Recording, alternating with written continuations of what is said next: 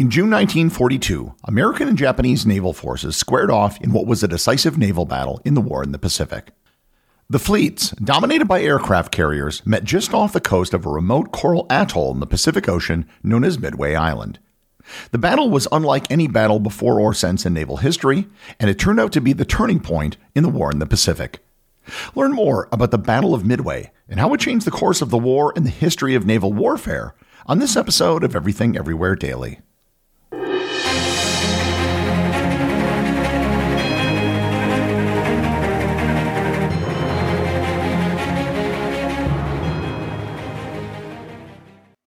This episode is sponsored by ButcherBox.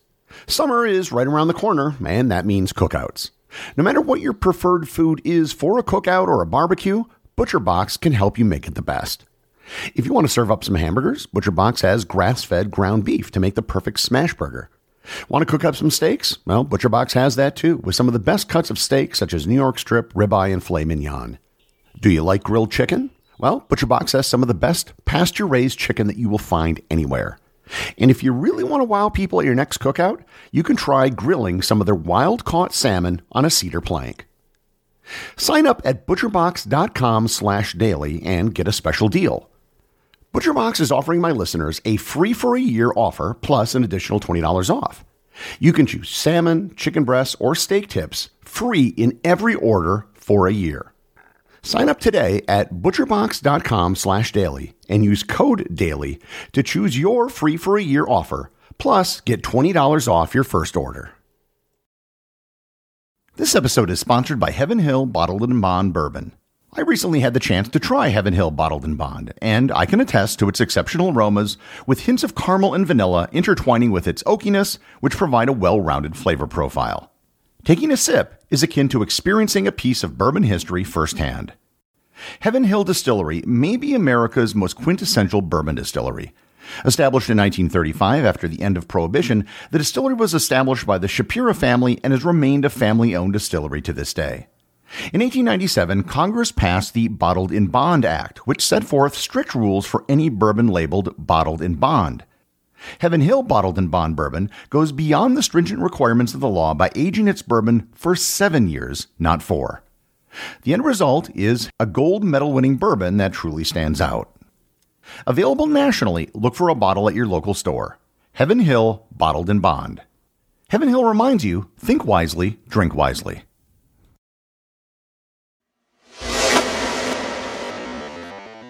The Japanese Empire experienced a series of stunning victories in late 1941 and early 1942. In addition to the surprise attack on Pearl Harbor and Hawaii, they also managed to take Hong Kong, the Philippines, Singapore, British Malaya, now Malaysia, and the Dutch East Indies, now Indonesia.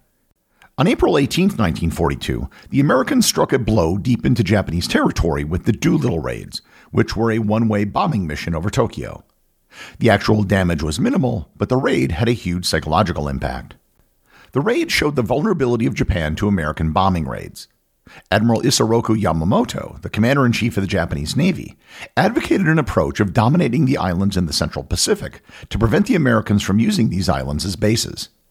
He also sought to eliminate the American aircraft carrier force, which was the biggest threat as they were capable of projecting power the furthest.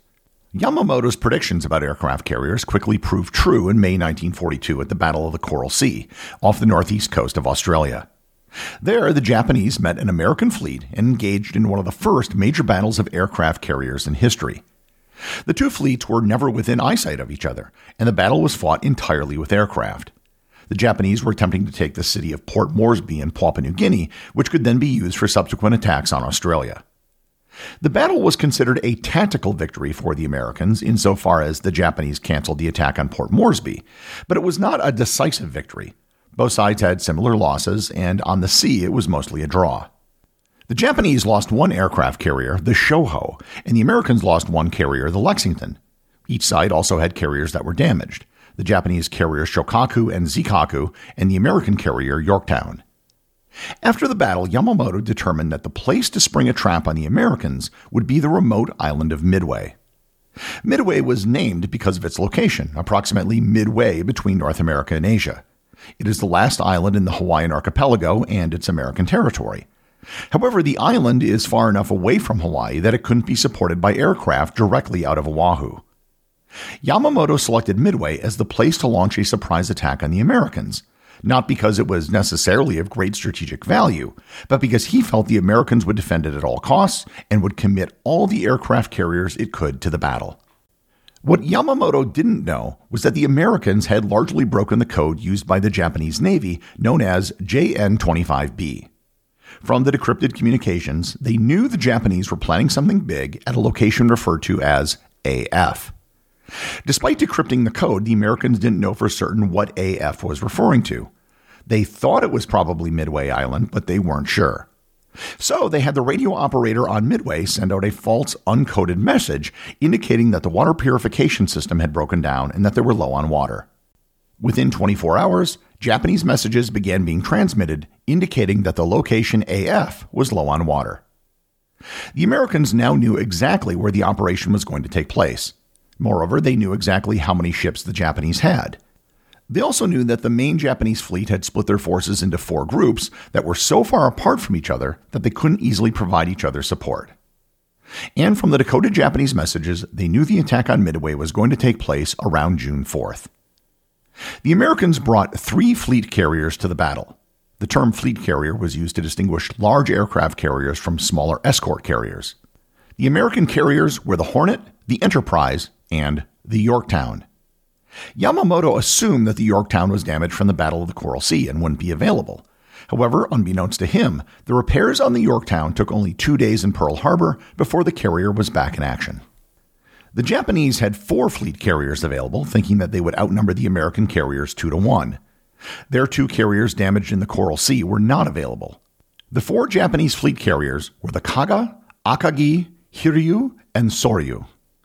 Perhaps most importantly, the Americans had 233 aircraft on their three carriers, and the Japanese had 248 on their four carriers. But the Americans also had an additional 127 aircraft based on Midway Island itself. The battle technically began on June 3rd when an American PBY amphibious aircraft came across the Japanese fleet that was headed to Midway. They dropped their bombs but didn't hit anything. They thought it was the main battle fleet, but it actually wasn't. There was also a diversionary attack on the Aleutian Islands on June 3rd as well. These attacks on American territory were intended to distract the Americans and remove a potential bomber base that was in range of the Japanese mainland. Early on June 4th, the main Japanese attack on the island began. 108 aircraft were sent to Midway in an attempt to destroy the aircraft on the island as well as their landing strips. The Americans, it turned out, had another secret weapon beyond breaking the Japanese code radar. Radar stations had been installed on Midway and on several ships in the American fleet. This gave the Americans a decisive advantage, as they would know where and when the Japanese planes would be attacking from and could scramble their fighters to engage them before they arrived. American fighters from Midway were sent up to engage, while 41 unescorted torpedo bombers were sent after the Japanese carriers. The torpedo bombers were destroyed in minutes as they approached the carriers, and they inflicted no damage to any Japanese ship. The American forces on Midway suffered tremendous losses, but there was surprisingly little damage done to the infrastructure on the island, which was the actual point of the mission. Most of the attacks on Midway itself were conducted in the early morning. The Japanese were informed that another attack on Midway was necessary. Japanese Vice Admiral Chuichi Nagumo began preparing for a second attack on Midway, changing the ordnance from torpedoes to land bombs. While they were preparing, they received word of American carriers to the east of Midway and planes that were headed their way. This forced the Japanese to again change their preparation to defend against an attack on their carriers. As a result of the transition, they had bombs, fuel, and fully loaded aircraft all over their decks. The American attack was hardly a coordinated affair. The American Admiral Raymond Spruance decided to start throwing planes at the Japanese rather than wait for a coordinated attack. The intent was to harass the Japanese enough that it would be difficult for them to launch an attack against the American fleet. The Japanese carriers were actually spotted by Air Group Commander C. Wade McCluskey Jr. from the USS Enterprise. Despite being in the air for almost two hours, he decided to initiate an attack. According to the American Admiral Chester Nimitz, McCluskey's decision to attack, quote, decided the fate of our carrier task force and our forces at Midway. The first wave of dive bombers from the Enterprise took out the Kaga and the Akagi, both of which were laden with ordnance and fuels. The Soryu was hit by dive bombers from the Yorktown. Three of the four Japanese aircraft carriers were sunk in a short period of time, leaving only the Hiryu. The Hiryu managed to retaliate, hitting the Yorktown, seriously damaging her but not sinking her. However, the remaining American planes went out again after landing back on their aircraft carriers, including planes from the Yorktown, which were now flying from the Enterprise. They managed to find the Hiryu and hit her with multiple bombs from dive bombers. Pilots Dick Best and Dusty Kleiss managed to both hit two different Japanese aircraft carriers, becoming the only pilots to have ever achieved such a feat. Admiral Spruance decided to cease pursuit on the evening of the 4th as to not jeopardize their victory. The battle continued for several days, with the Americans in pursuit of the remaining Japanese ships. However, most of the damage had already been done. On June 5th, the Japanese scuttled the Hiryu and the Akagi, which were technically still afloat but were dead in the water. A Japanese submarine hit the Yorktown on June 6th, which had been listing at 23 degrees, and it finally sank on June 7th. The amount of knowledge we have regarding the Battle of Midway is actually quite extensive, and I could easily spend an hour or more on the topic. There are many videos, books, and articles on the subject which go into depth on the details of the actual battle if you're interested. The takeaway, however, is that a little over six months after Pearl Harbor, the Americans managed a stunning naval victory over the Japanese despite still having a numerically inferior navy. Within the span of a month, Japan had lost half of the aircraft carriers that it started the war with. Moreover, the loss of all four aircraft carriers at Midway also meant the loss of all 248 aircraft on the carriers and all of the pilots who were the elite of the Japanese Navy. In addition to the four aircraft carriers, the Japanese also lost a heavy cruiser, with another heavy cruiser and two destroyers damaged. The total loss of life on the part of the Japanese was over 3,000 men. In addition to the loss of the Yorktown, which had been abandoned before it sank, the Americans lost a destroyer and 150 planes. A total of 307 men were killed. While the Battle of Midway was a devastating loss for the Japanese Navy, it wasn't a knockout punch. They still had five aircraft carriers in the Pacific, including those damaged and subsequently repaired, which was still more than the Americans had. They also still had a substantially larger surface and submarine fleet than the Americans did. However, it did mark a major turning point in the war. It halted Japanese advancement in the Central and Western Pacific. Had the tables been turned and the Americans had lost their carrier fleet, they would have had only a single aircraft carrier, the Saratoga, and there would have been nothing to stop Japanese expansion into Fiji, Samoa, Tonga, Alaska, and Australia. From a military history standpoint, the Battle of Midway marked the beginning of the era of aircraft carriers and of air superiority. Battleships, which had been the prestige ships of any navy for over half a century, simply couldn't compete with the reach and accuracy of an aircraft carrier. The real impact of Midway wasn't felt until 1943, when U.S. production of naval vessels really ramped up. Japan simply couldn't match the industrial output of the Americans, something that Admiral Yamamoto, who had studied and traveled extensively throughout the United States, knew firsthand. By the end of the war, including the aircraft carriers commissioned at the start of the war, the United States had 33 fleet carriers with an additional 78 escort and light aircraft carriers. Japan, in contrast, only managed to launch a few aircraft carriers after Pearl Harbor, all of which were converted from other military or commercial vessels. Because of the extremely deep waters where the battle occurred, for decades nobody could identify where the battle actually took place. However, in 1998, Robert Ballard, the same man who discovered the Titanic and the Bismarck, found the Yorktown in 16,650 feet or 5,070 meters of water. The Kaga and the Akagi were subsequently found in deep water in 2019. The Battle of Midway was one of the most important battles of the Second World War and arguably the most important battle in the Pacific theater. It remains one of the most studied and celebrated battles in naval history, illustrating the significance of effective communication, code breaking, and tactical execution.